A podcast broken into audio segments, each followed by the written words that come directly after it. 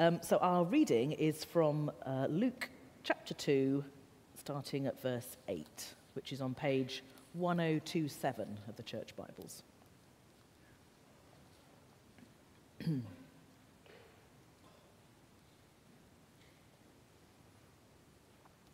and there were shepherds living out in the fields nearby, keeping watch over their flocks at night. An angel of the Lord appeared to them and the glory of the Lord shone around them, and they were terrified. But the angel said to them, Do not be afraid. I bring you good news that will cause great joy for all the people. Today, in the town of David, a Saviour has been born to you. He is the Messiah, the Lord. This will be a sign to you. You will find a baby wrapped in cloths and lying in a manger.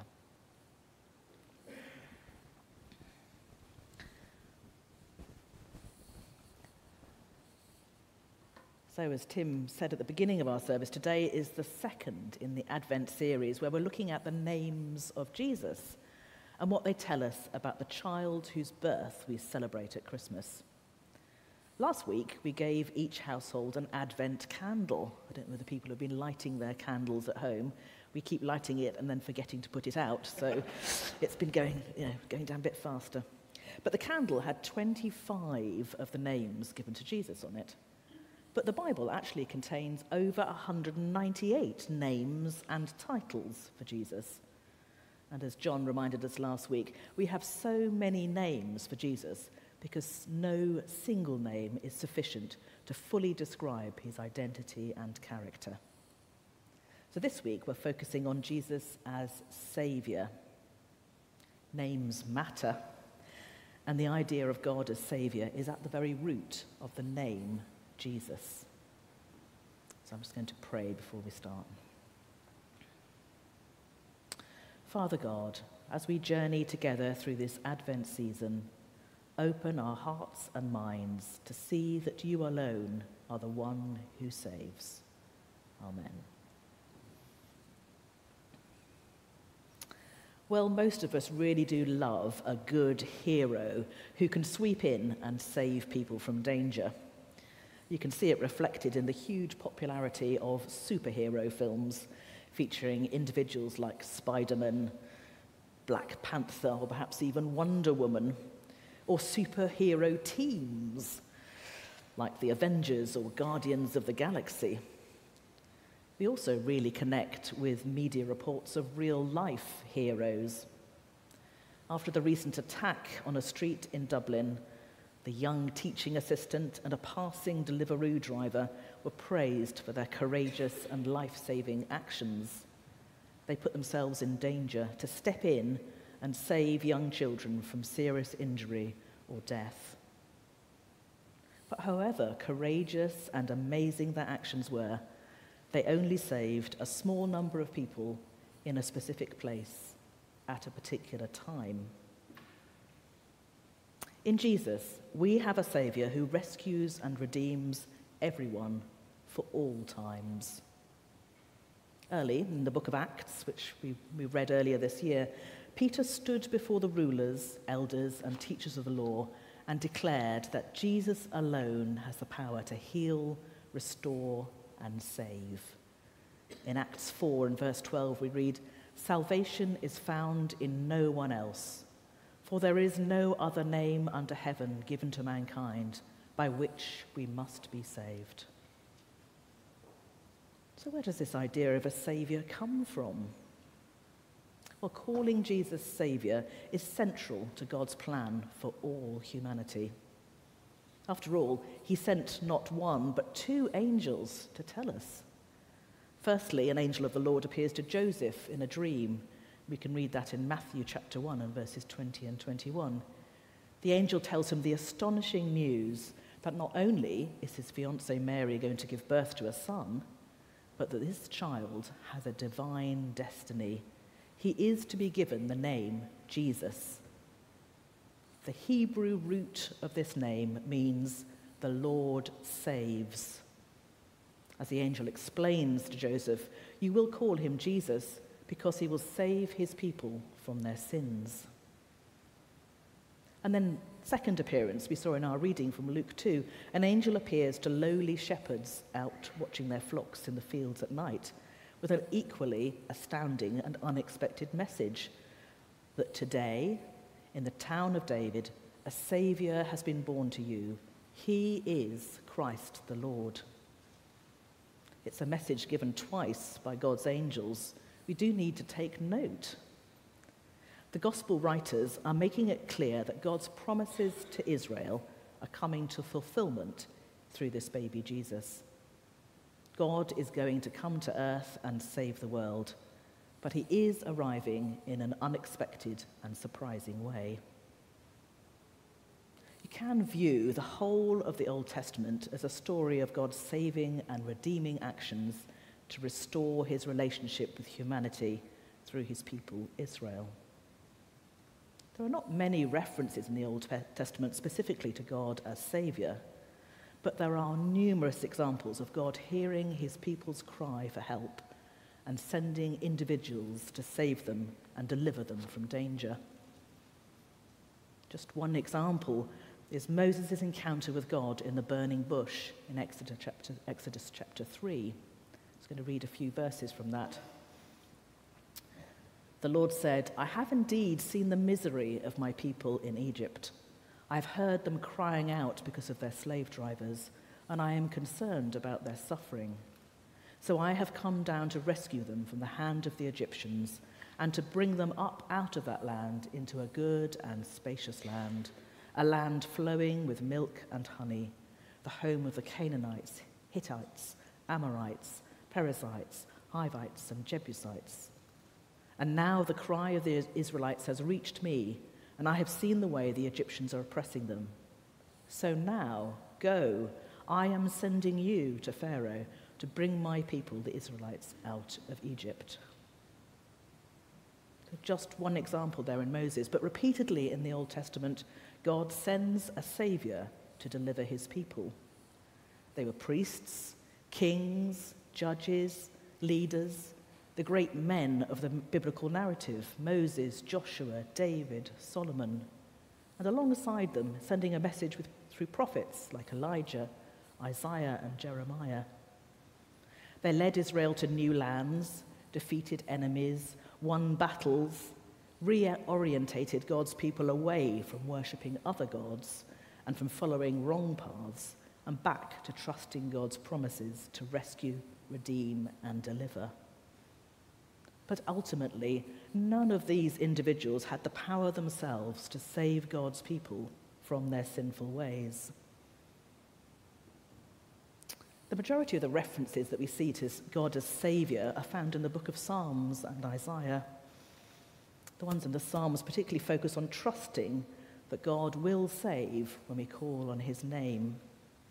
Psalm 25, we read, Guide me in your truth and teach me, for you are God my Saviour, and my hope is in you all day long. In Isaiah 43, there's his famous comforting words When you pass through the waters, I will be with you, and when you pass through the rivers, they will not sweep over you.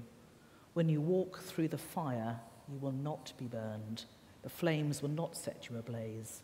For I am the Lord your God, the Holy One of Israel, your Saviour. But it doesn't stop there with just a reminder of the promises and God's faithfulness. In the book of Isaiah, we also have a promise from God that he will send a new Saviour to dwell with us on earth. One who won't just save a small number of people in a specific place at a particular time, but a Saviour who will bring salvation to all people and to the ends of the earth.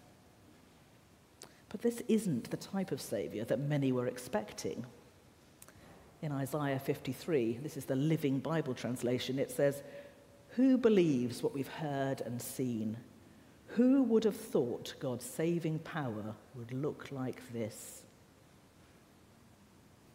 Continuing our image of superheroes as saviors, one Christian writer describes the birth of Jesus as this It's Superman in reverse.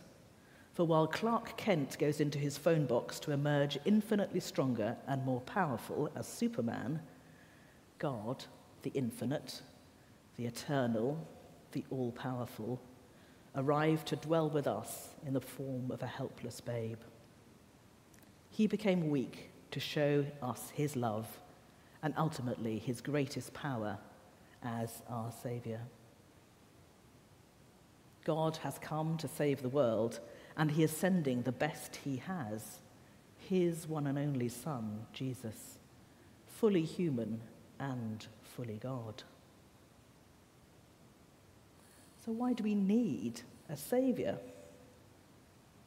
God sent Jesus to be our Saviour, not only to save us from something, the consequences of our rebellion, our wrong choices, and going our own way that led us away from God, but also to save us for something, for an eternal relationship with God, our loving Father.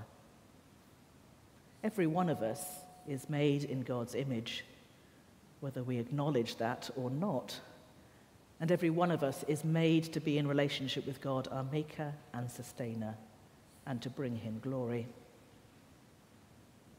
Our God is a mighty, powerful, and holy God who embodies justice and righteousness.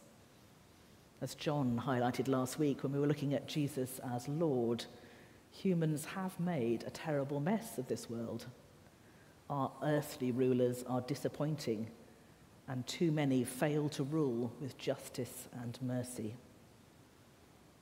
We may not all be in positions of power and leadership, but we do all fall short of what, requires, what God requires from us that we would act justly, love mercy, and walk humbly with our God. God is a gracious Saviour abounding in steadfast love.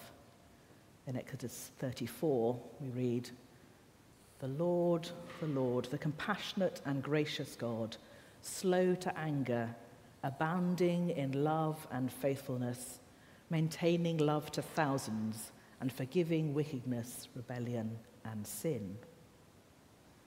But then it continues. Yet he does not leave the guilty unpunished. There are consequences for our rebellion, our choices to go our own way and not God's way. We can't get rid of this sin on our own. We do need a Saviour to rescue us from certain death. When the angels appeared to the shepherds back in Luke 2, they said, Do not be afraid. I bring you good news that will cause great joy for all the people. It is the greatest news. God has come to save us. Jesus doesn't stay in the manger as a helpless babe. He grows into a man who displays God's glory to all he encounters.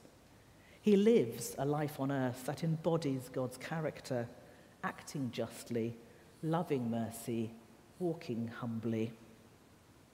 In surrendering to death on a cross, he pays the price for our sin and our disobedience. He wipes the slates clean and restores our relationship with God. In his resurrection, he overcame death and establishes his kingdom, and he will come back to remove evil from the world completely. Jesus, our Saviour, has come to save all people in all the world for all time we have a promise from God that all those who call on the name of Jesus will be saved. I'm just going to return to those words of Peter's in Acts chapter 4. Salvation is found in no one else, for there is no other name under heaven given to mankind by which we must be saved. It's a great reminder to me that when I pursue security, worth, identity, significance, or even love in something or someone other than God Himself, I am turning my back on His overwhelming love for me and forgetting that Jesus alone is the only one who can truly save. Perhaps a, a challenge for this morning where are you putting your hope for the future? Is it in something or someone other than Jesus? If you have never put your faith in Jesus and called on his name to save you, we'd love to pray with you today. Do come and find me or Tim at the end of the service. It is never too late. Jesus is still the Saviour of all people in all places for all time. And that includes each one of us here this morning. We're shortly going to remember, uh, going to gather together for communion and remember all that Jesus did for us in his saving actions on the cross. And I would just want to encourage you that as you put your hands out to receive bread and wine, or maybe just receiving a blessing this morning, why not say a simple prayer and acknowledge all that Jesus has done for you? Why not stand before him and say, Jesus, I recognize that you alone are my Saviour. Amen.